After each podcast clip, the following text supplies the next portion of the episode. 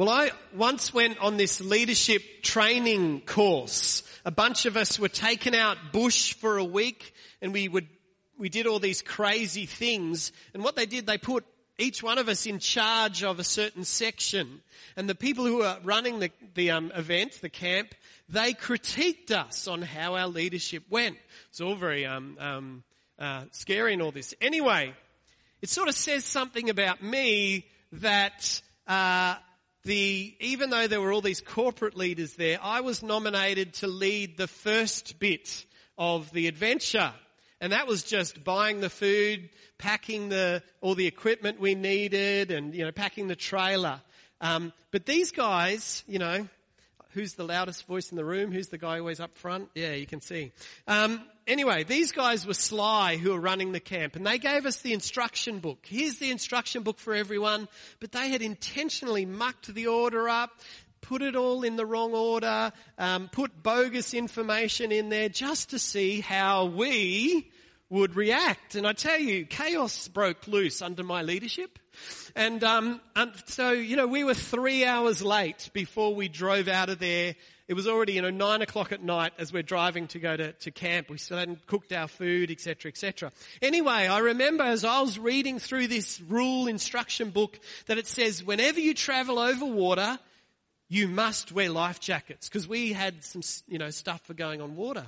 And we're driving up the highway, just about to cross the Pine River Bridge, just over that way. I don't know where it is. Um, you know what it is. And so I'm going, hang on a sec, stop! Pull over, pull over. And so the guy pulls over and like, we're about to go over water. We've got to put on the life jackets. This is a true story.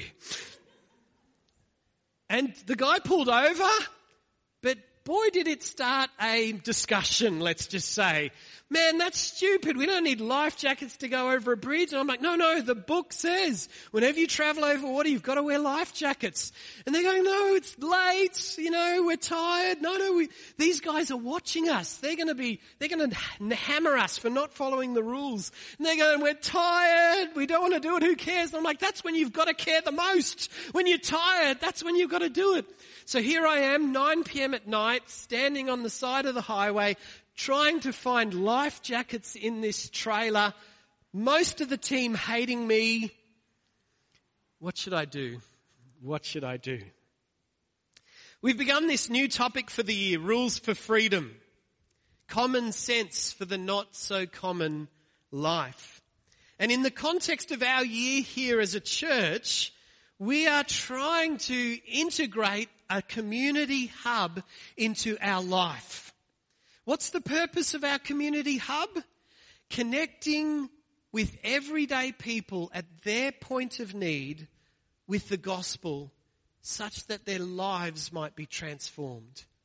We want God to transform lives with His love just as He's transformed ours. And God seems to do most of His work through people, through us. The Spirit of God living in us. And uh, He's come to set us free. We better know how to help other people be free. We need to learn the rules or the language of freedom. What does it look like? Do we understand? How do we explain it to others? And last week I took you on a journey and it was a bit of a meaty journey.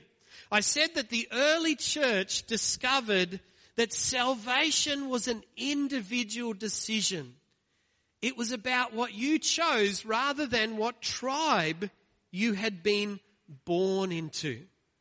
Therefore, if everyone had to choose, everyone had the God-given ability, the God-given capacity to make decisions. And like I said, they didn't always think that was true. They didn't think slaves women, you know, peasants, they didn't think they had the capacity to choose. But they suddenly realized God says everyone has that ability. If everyone has that ability, everyone should be given the freedom to do that. We should free the slaves, give people the right to vote, bring equality in. So it was the beginning of this revolution. And we said that was society, we chose as a Western society to give everyone this individual autonomy. Everyone had to um, have the ability to choose. But individual autonomy, it sounds like freedom. It sounds like freedom. But individual autonomy is really, you know, everyone doing what they want. It's the ability to choose your poison. You know, what am I going to be a slave to? I'm going to do what I want. I'm going to become a slave to my passions and desires and my gratification. And at the, at worst, if that's the way we live, that's the definition of anarchy or chaos. Everyone just does whatever they want. At worst, it's anarchy and chaos. And the early church said in the context of it, this individual autonomy, the risk was chaos. But the reward was that people would try, would find true freedom. And that true freedom was the ability to obey God. As counterintuitive as that follows, uh, as that seems, the ability to actually follow God. In other words, we don't naturally follow God. Our natural instincts aren't to follow God. But when we do have the power to follow God, we discover that He's the King who transforms us into everything we've always wanted to be. He transforms us into who we truly are. It's like following a coach on a team. And the coach tells you this, and you're like, "Oh, I really want to do this. I really want to. I, want to score the goal. I want to. I want to show off, but I'm going to do what the coach says." And the and that means your team goes to places you never could have gone on your own. So, ironically, freedom is finding the right rules to follow or the right relationship to be in. And by the rules, I mean rules like we heard last week. Whatever you do, whatever you do, do it all for the glory of God. If only we could live like that. This week we're looking at the other side of freedom. So last week, Paul, St. Paul was talking about those who'd been bound up by the law. You know, the law like don't eat lollies. Remember that law? And then they got the freedom and all, all hell broke loose. I'm just going to eat lollies whenever, you know, chaos. So the early church, it was like, woohoo, we can do whatever we like. And Paul's going, no, that's not right. This week, St. Paul is talking to people who've been set free from the burden of the law, but it's like, Oh, that's scary. I want to go back. I want to go back. There's actually a strong desire in human nature not to want to think. You know, Paul, your sermons, yeah, they're good, but they're like, they're so, I don't know, so theoretical, so theological. Just make it easy for us. Just tell us what we have to do. Tell us what we have to believe. Give us the answers give us a list of the things that we have to do to be saved. And I know Fritz talked about this a couple of weeks ago. You know, other religions have the eightfold path or the, the five pillars.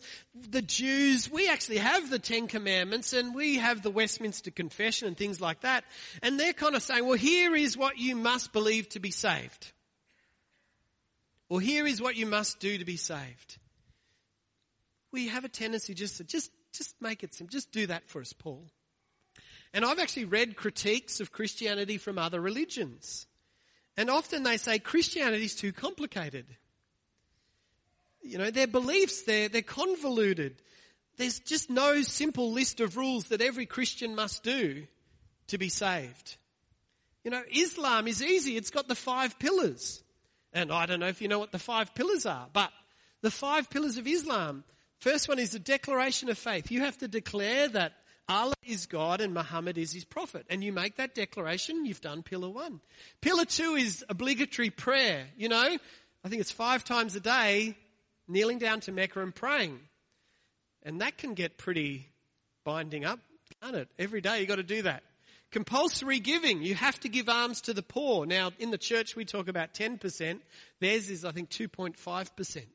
So you've got to give 2.5 away to the poor. Fasting in Ramadan, you would have heard about that. So one month a year, you've got to fast during daylight hours and you can eat at night. And a pilgrimage to Mecca. Once a year, once in your lifetime, you have to go to Mecca. And if you do that in Islam, then you'll be saved. It's nice and easy. And in fact, you can make a historical argument Because Muhammad lived in a community with Jews and Christians. And you can make a historical argument that he saw what the Jews did and he saw what the Christians did. And He said, you know what? I'm just going to make a simple religion for simple people. Now that's, that's my take on things. Just give them these five things to do. Don't make it too complicated. It'll work. And you know what? It did work. People signed up in droves like, this is easy. Just do that and you'll be fine. Just tell us what we have to do to be saved. Just give us a list. And in Christianity, we have the tendency to do the same. So I'm not just critiquing um, Islam because Islam has actually got a really deep theological um, tradition as well. Along the way, they went, you know, we want to take this a bit deeper. They've got a really rich de- de- theological um, tradition. It's when they kind of go back to a really simple thing and just say, bang, that's it, nothing else. But we do that in Christianity. We have a tendency to go, you know what, we're going to dumb it down, black and white it, make it simple, you know, go to church, don't swear, don't smoke, don't um, sleep around, don't drink and you'll be saved. And all we've done is create our own five pillars that we judge people by and we evaluate. And so we've just created another law that ties us into knots.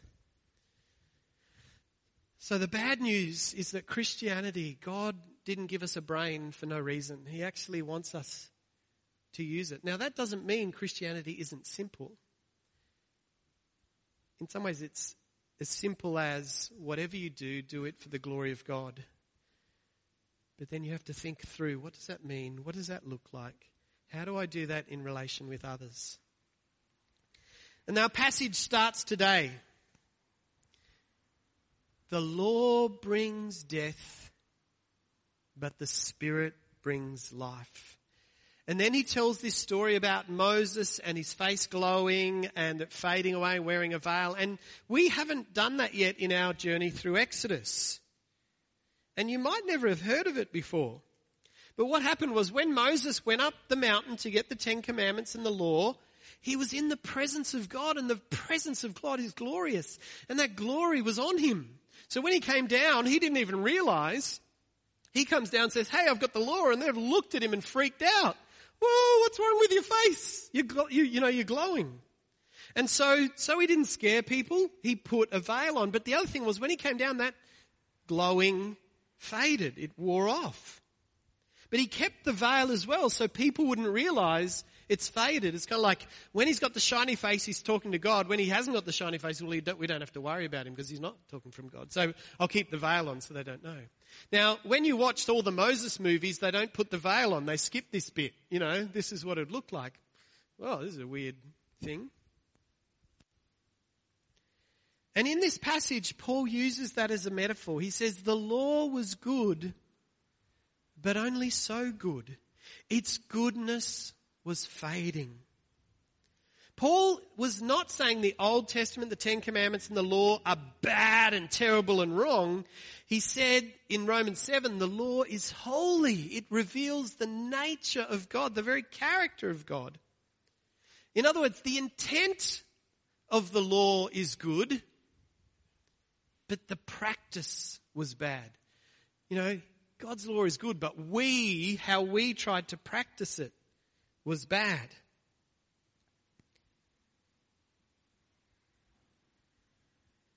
So, how is it bad?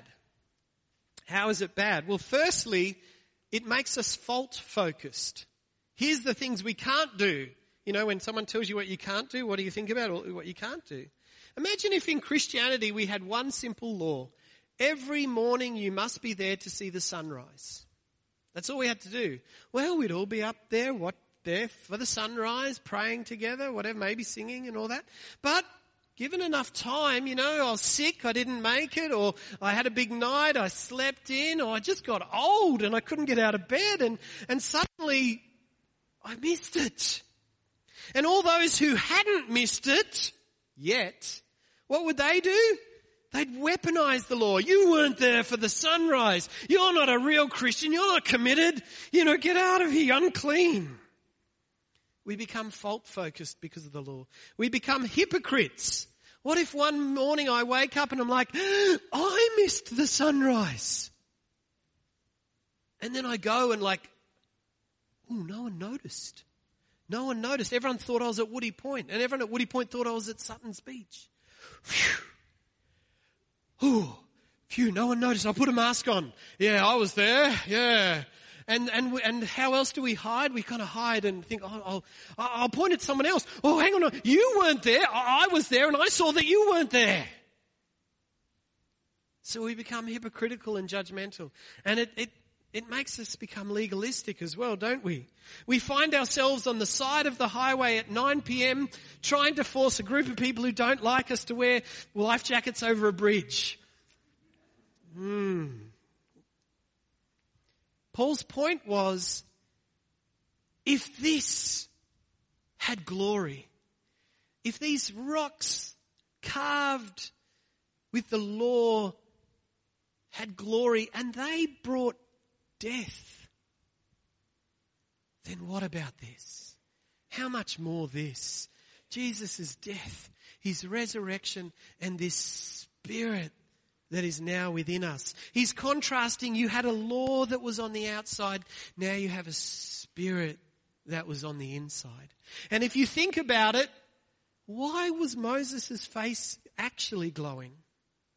It wasn't because of the law, but because he'd spent time in the presence of God. And it stopped, it faded because he was no longer in the presence of God. And Paul doesn't say this, but in some ways, he's saying the Spirit is the presence of God in us, and that's not going to fade. That's not going to fade. The law is good, but compared to the Spirit, it looks bad. This new covenant brings us freedom, no more hiding. Paul says when you read the Old Testament, don't get trapped behind the veil thinking, oh, oh, we've got to follow those laws. Let Christ rather bring a new light on what those laws mean. And the passage ends now, now the Lord is the Spirit, and where the Spirit of the Lord is, there is freedom. It's probably a verse you've heard quoted. We're going to make this move from law to spirit. Now, I'm not saying, oh, we ignore all our child safe requirements and we ignore all the workplace health and safety and we don't pay people what the law says.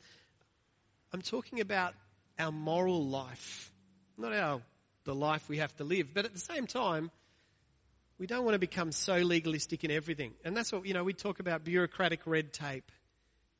How do we take the spirit of what it's saying? You know, like Inspector Clueless, not be an Inspector Clueless.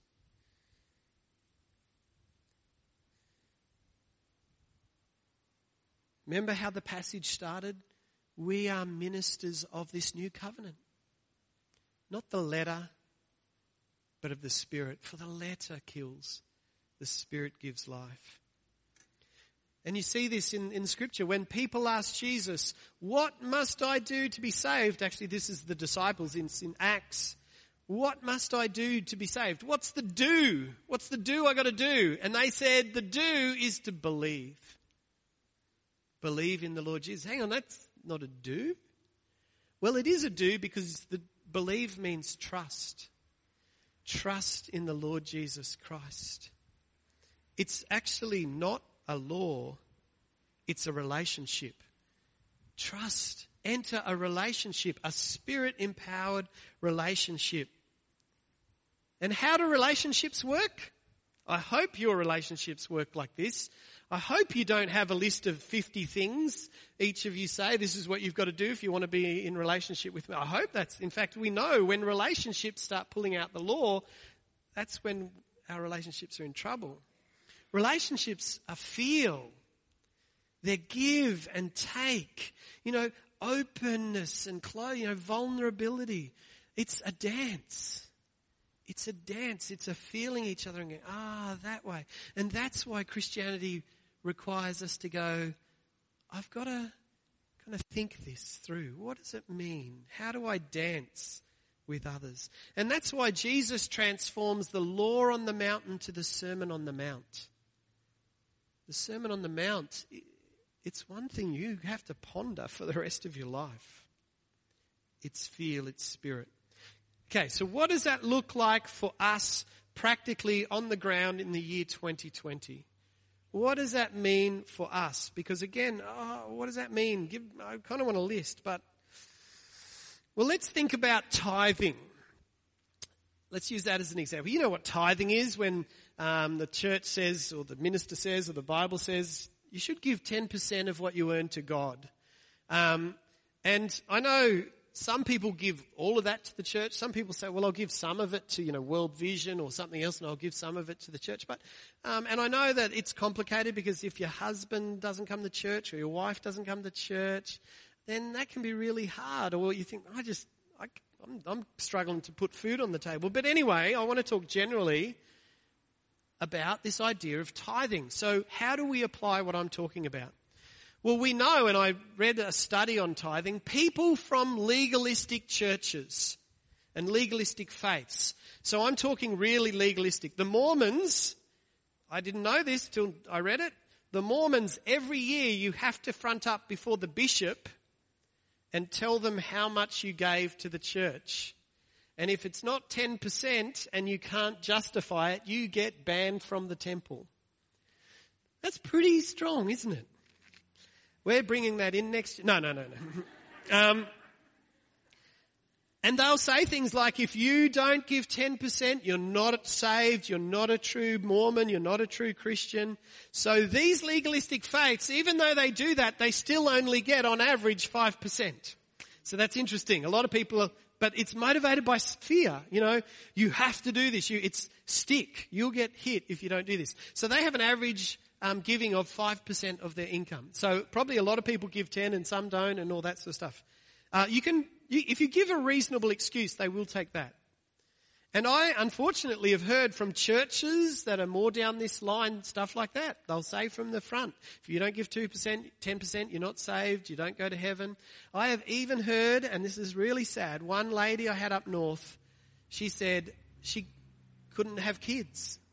And people in her church said it's because you don't tithe that God's made you barren. And that is a lie. That is wrong. And that is not true. But imagine the judgment and the fear that she felt. That's not the way it works. And so we know the New Testament frees us from the law. The truth is, you don't have to tithe to be saved. You don't have to tithe to go to heaven. Your salvation is not bound up in the tithe. Now, when we tell people this, the jump is to apathy. Oh, cool. I don't have to give any more, then I won't. And so, at the other end of the scale, liberal churches, churches that have a really kind of, oh yeah, we don't really take the Bible seriously, their average giving is 1.5% of income.